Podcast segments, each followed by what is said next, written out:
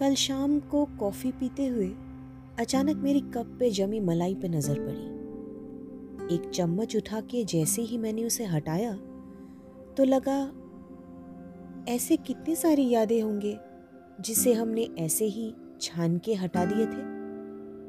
कभी उन यादों के तरानों को फिर से गुनगुना के देखा है?